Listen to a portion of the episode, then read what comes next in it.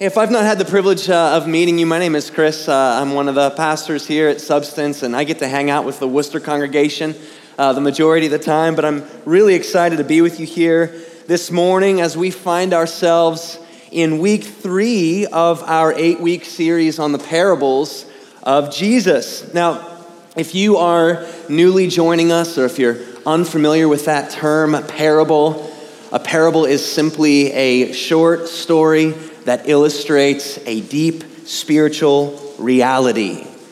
And throughout Jesus' earthly ministry, he taught in parables a lot, and he did so in order to illustrate for us what life under his rule is like, what life in the kingdom of God, in the kingdom of heaven, is like.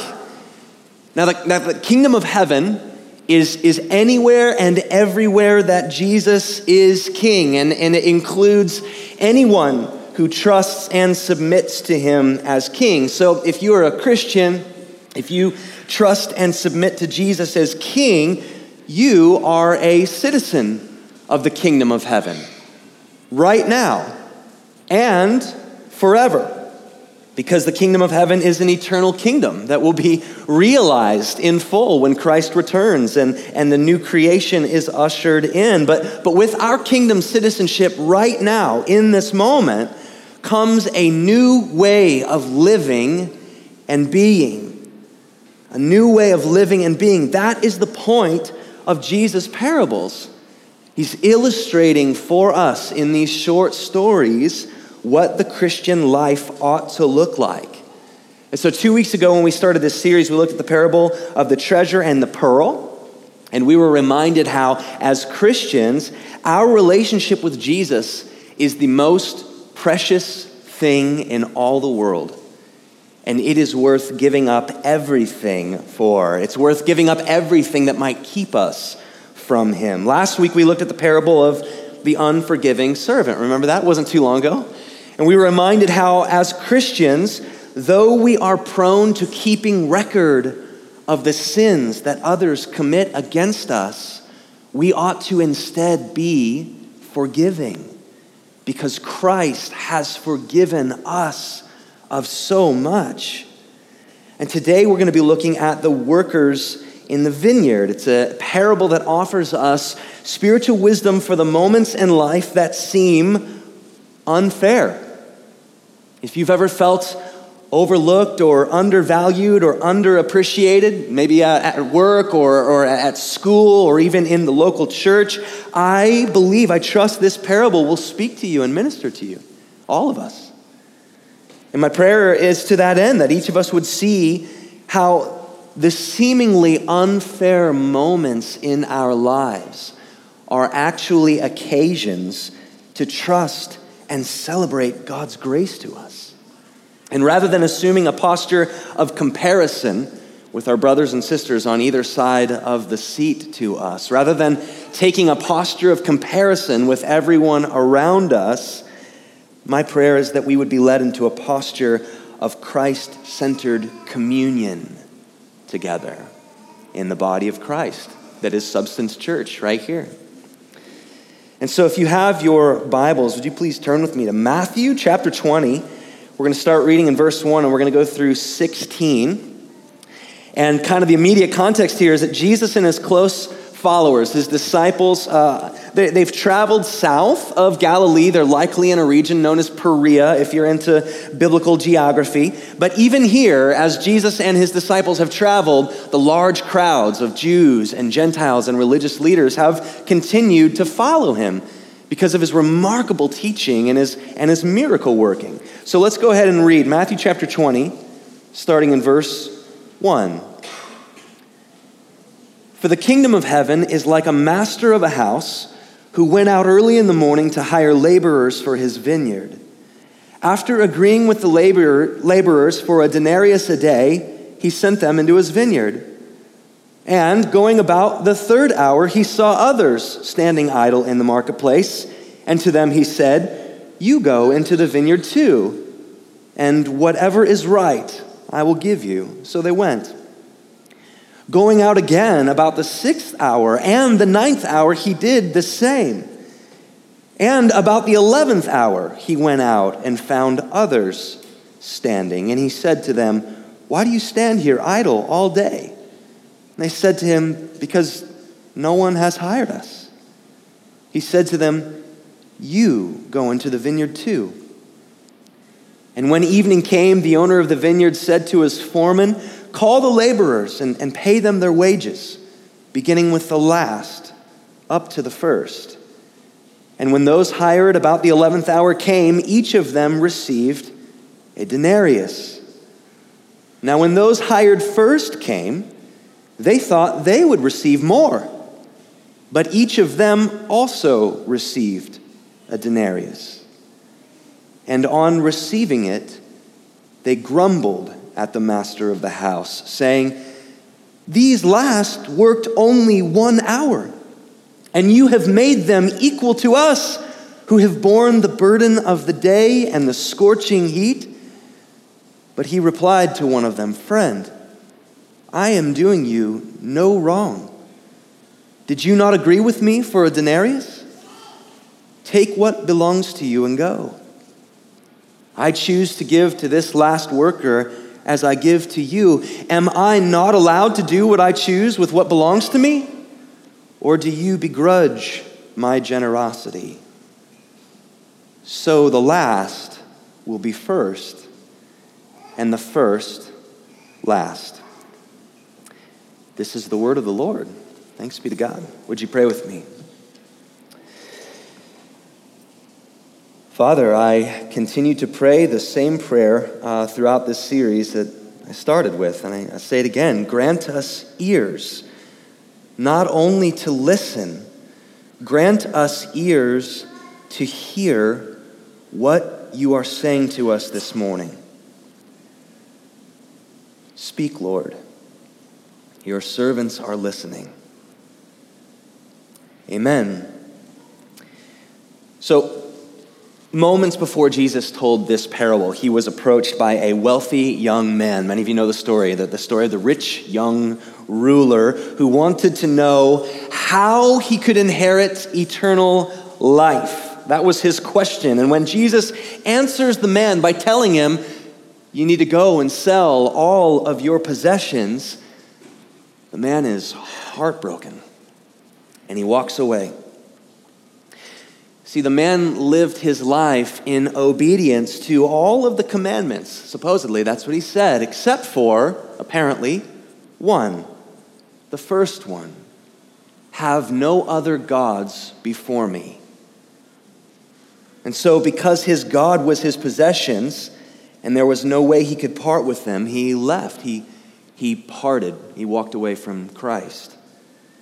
Now, Peter, one of Jesus' closest followers, immediately asks Jesus in chapter 19, verse 27, a couple verses before our passage this morning. He asks, Well, we have left everything and followed you, Jesus. We've left all of our possessions. We've left family. We've left jobs and, and inheritance. What then will we have? Jesus, what are you going to give to us who are so committed to you? As your most loyal followers, what will our reward be? And after Jesus explains to him that there will indeed be a, a special place in the kingdom for Peter and the other disciples, he then adds this in verse 30 that really serves as a bookend to our parable today.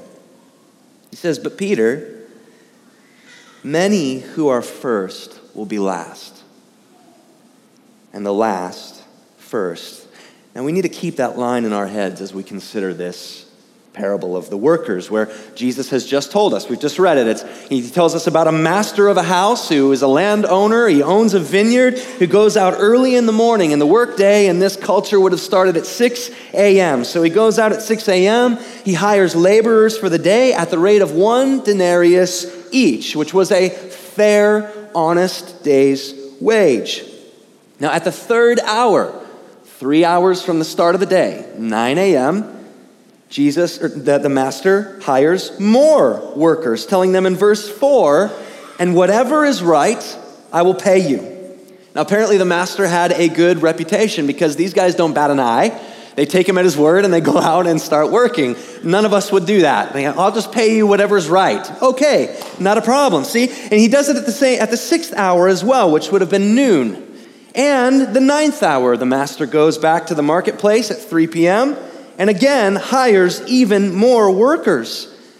Now, it was common during harvest season, especially for landowners that owned extra large plots, that they would need to hire many extra hands to bring in the harvest before it spoiled. So, this parable would have sounded about right. It wouldn't have been too strange to those who were gathered around Jesus. But the parable isn't finished, it gets a bit strange.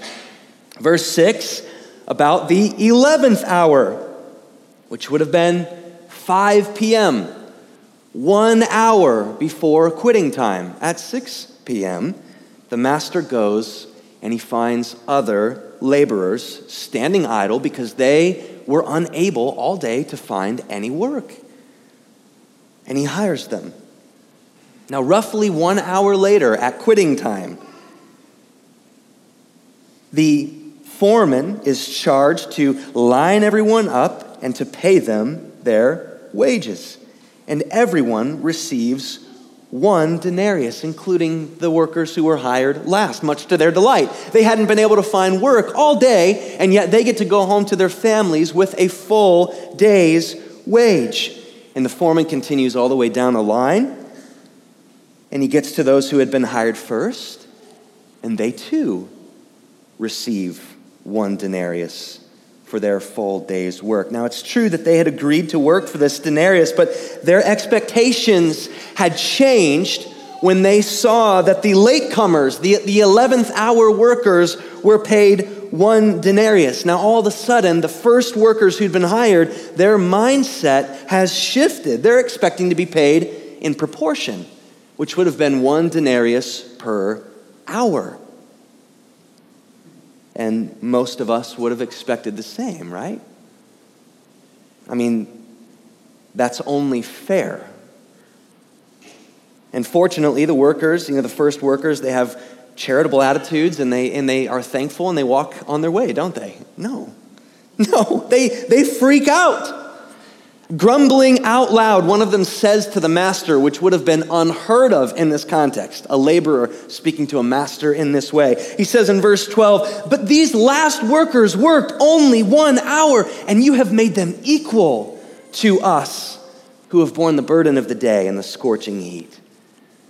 And the master calmly replies, verse 13, Friend, I am doing you no wrong. Did you not agree with me for a denarius? Take what belongs to you and go. I choose to give to the last worker as I gave to you. Am I not allowed to do what I choose with what belongs to me? Now, pause there for just a minute. The purpose of the parables is to illustrate for us what life is like under Jesus' rule and in the kingdom of heaven. And what Jesus is showing us in this parable is that God's kingdom operates by a different economy than man's kingdom. A completely different economy. Man's kingdom operates by merit, by equity. When we put a bunch of work into our house, if you're a house owner, home owner, you expect to make that back. It's equity. You put the work in and you get what you deserve. Merit is all about fairness. Fairness according to our rubric of fairness. Man's kingdom operates by merit, but God's kingdom operates by grace. And grace, by definition, is not fair. By definition, grace is unmerited favor, unmerited generosity. In the kingdom of heaven, where grace rules, no one gets what they deserve. That's point number one this morning. Point number two, we're going to look at why it's really good news that no one gets what they deserve. And three, we're going to look at what it means for you and I. There are very practical applicable, uh, things in this passage. Let's look at number one. In the kingdom of heaven, no one gets what they deserve. In, in, the, in the movie Willy Wonka and the Chocolate Factory, the real one, not the fake one, the, the old one, right? Not Charlie in the Chocolate Factory, Willy Wonka in the Chocolate Factory. There's a scene in the middle of the factory tour where Wonka hands each of the kids a piece of candy, right? An everlasting gobstopper. Love that name. He no sooner distributes the candy before one of the kids, Veruca Salt, accuses him of unfairly giving Violet Beauregarde two everlasting gobstoppers. Anybody recalling this scene? Everybody filled with nostalgia now at this point? The irony of this scene is that Veruca is standing in the middle of a chocolate paradise that she does not own, eating delicious candy that she did not buy on a once in a lifetime tour that she did not earn, and yet she complains that she's being treated unfairly. Even if Mr. Wonka had given Violet two pieces of candy, is he not allowed to do as he chooses with what belongs to him? While on an all expenses paid tour of his chocolate factory, would he be doing anyone wrong if he had given anyone two or four or a hundred pieces of candy? The answer, I'll help, no. He would have done no one wrong because none of them deserved to be there in the first place. Now, the first workers in Jesus' parable also did not deserve what they had. They did not deserve to be hired by the master in the first place. They were not owed a job that day. They were not owed what some would say was a generous wage. They were owed essentially nothing. And Peter, who inquired what his reward might be for being such a committed disciple, was owed nothing traveling in a group that he didn't gather, working in a ministry that he didn't start, sharing life with a Savior that he didn't seek. And yet he was concerned about a reward for his efforts. And I'm not trying to belittle Peter, I'm not. He makes tremendous sacrifice for the kingdom and goes on to, by church tradition, die an excruciating death. I'm simply trying to highlight the fact that in the kingdom of God, no one is owed the golden ticket. No one gets what they truly deserve. And here's why that's really good news. Point number two. Because we all deserve, to bring this now to the spiritual significance of the parable, we all deserve hell. None of us deserves the unmerited generosity of the Master. None of us deserves grace. Now, this is a sobering word because I think many of us often think to ourselves, well, that's, that's a little harsh, man. I mean, I'm not that bad of a person. I'm actually quite good. But it begs the question when we allow ourselves to think down these trails, in comparison to whom are we supposedly so good? I mean, I'll give you, in comparison to Kim Jong un, I'm a really good person. In comparison to my neighbor, my coworker, I'm good. In comparison to some of my family members, I'm a really good person. But what about in comparison to the utterly holy, spotlessly righteous, and blamelessly perfect Son of God? Who never once had an impure thought who never once spoke an untruthful word, who never once looked at someone lustfully or condescendingly, who never once acted in any way in disobedience to God's law. When we rightly compare ourselves to Jesus, we are quickly reminded that none of us deserves grace. Because as Paul writes to the Romans in chapter 3, none of us is righteous. No, not one.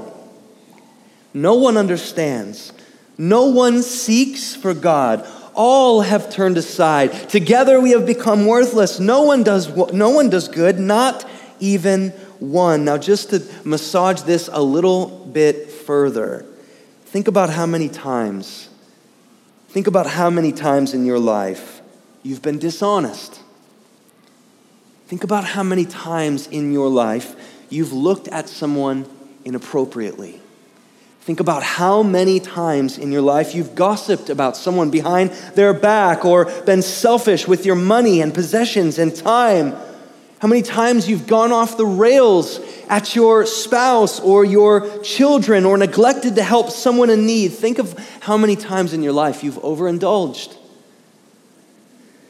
And then think about the job description for a citizen of the kingdom of heaven. This is what's required to enter the kingdom of heaven per Jesus in Matthew chapter 5 verse 48. He says this, "Be perfect as your heavenly Father is perfect.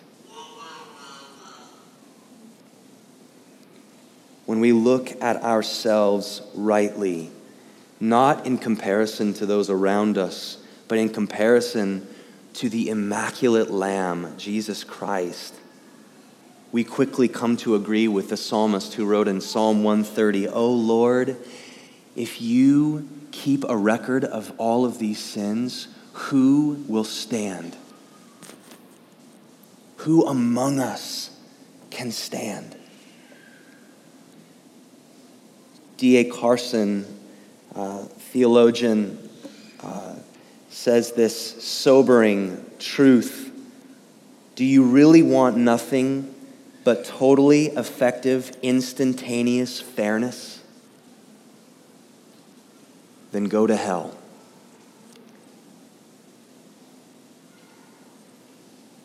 That's a sobering, sobering quote, but it's true. And thank God that the kingdom of heaven does not operate by fairness and merit and equity.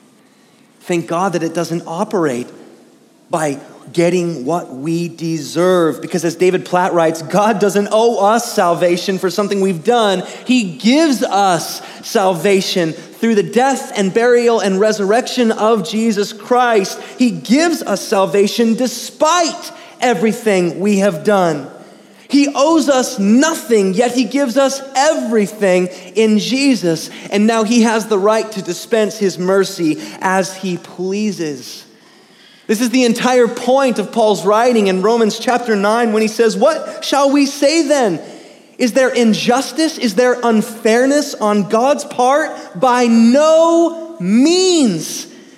For he says to Moses, I will have mercy on whom I have mercy, and I will have compassion on whom I have compassion. So it depends not on human will or exertion or effort, but on God who has mercy.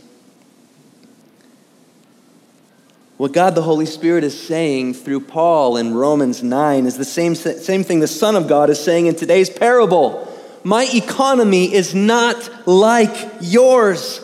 Grace is not, by definition, fair. It is gloriously generous. Hallelujah because we who have given ourselves over to unrighteousness can be exonerated of our debt because of the perfectly righteous and blameless life of Jesus who was given as a substitute on a cross in our place.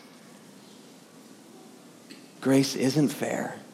We don't get what we deserve, and it's good news in the kingdom of heaven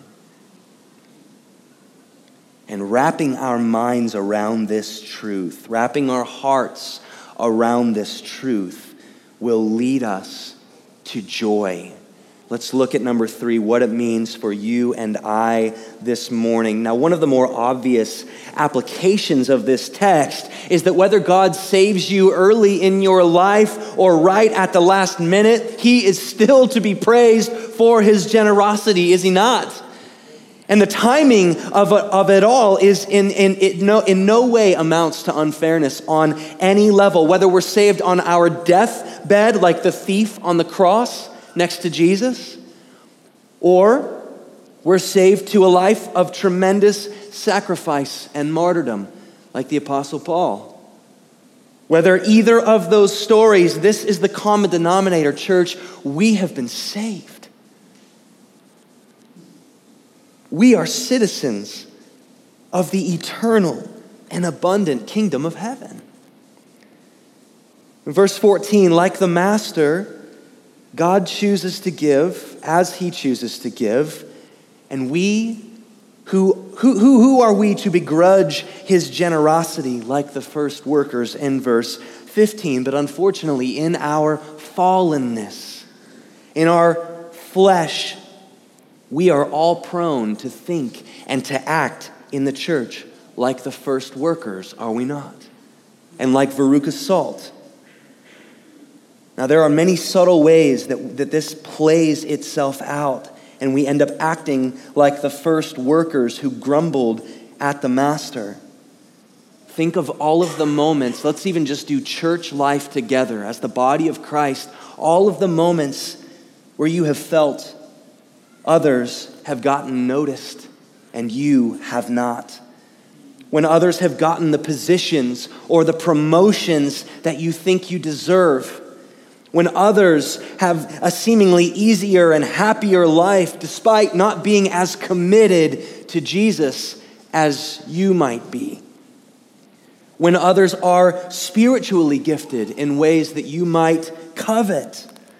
What do we do when we find ourselves in these moments of unfairness in the body of Christ?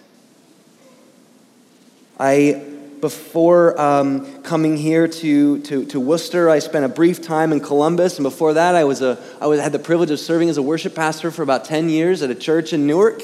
And there was, a, there was a guy who was about 15 years my senior. His name was Brett McVicker. He auditioned for our worship team. He was way more gifted than I was, way more talented. Their church ended up folding for reasons that I wasn't fully aware of, but he came and he auditioned. He was well qualified for the job but he essentially was auditioning for my position. And it, it didn't work out. And man, I have never, ever in my life seen a man who was more qualified, probably more rightfully deserved of a position, receive with such grace and humility a no. And here's where it came from. Dude, Brett McVicker was just excited to be saved by Christ. He was literally willing to do and serve in whatever capacity. Man, the dude was just happy to be here. I love that spirit. And my prayer for us as a church is that each of us would see how the seemingly unfair moments in our lives are occasions to place our trust in and celebrate God's grace to us. That, man, we may not get the double pieces of, of, of the everlasting gobstopper, but we're in the factory. We're here.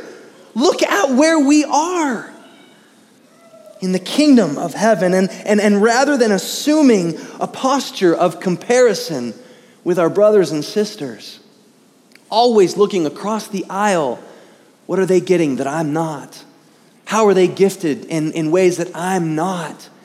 Oh man, what if our prayer in the morning, what if our posture in the morning was, Lord, remind me of all that I've received in you? And then let me just go. Let me go meet with the saints as a servant, ready to do whatever it is that you have.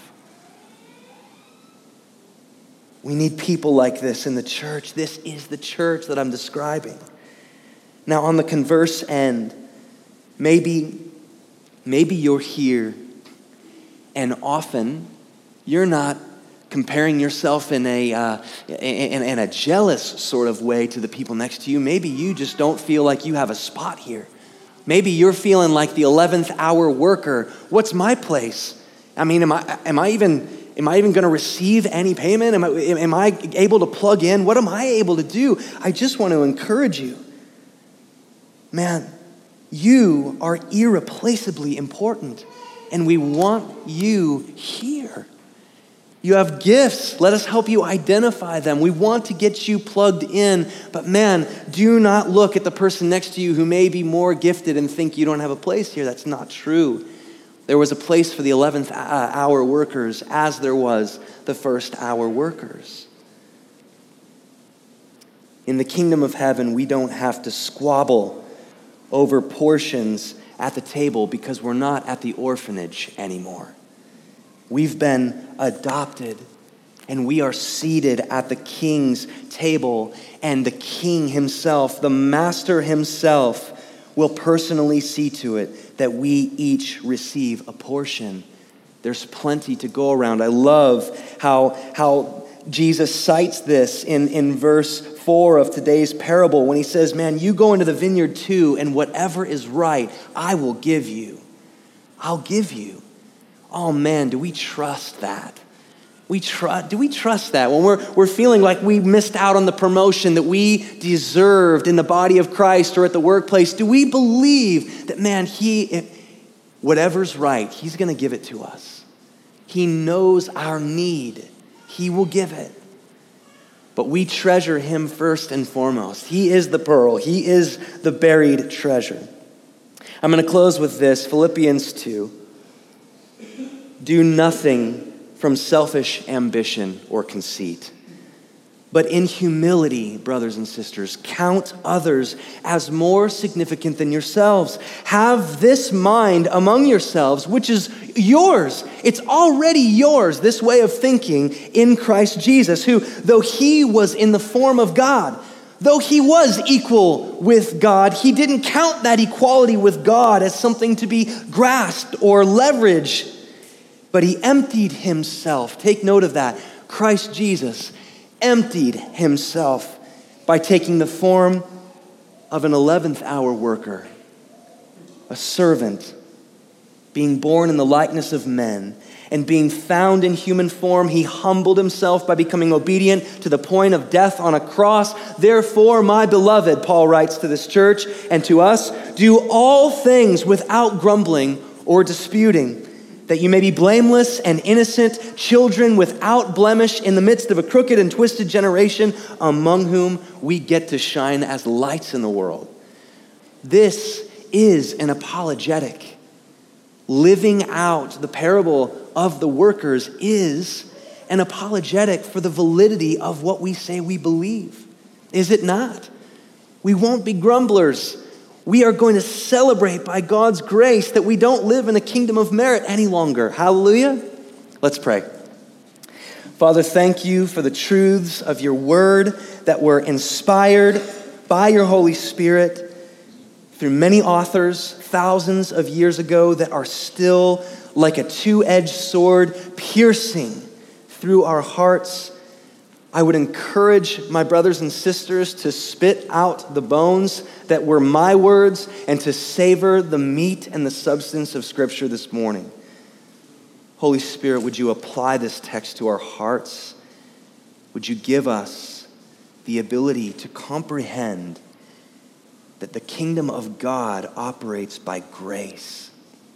And that if we find ourselves here this morning, we needn't fear that there's not enough to go around. We simply treasure you and seek you first, and all that is needed will be added to us, Lord. Humble us. Humble us, Lord. We thank you for the perfect example of Jesus, in whose name we pray. Amen.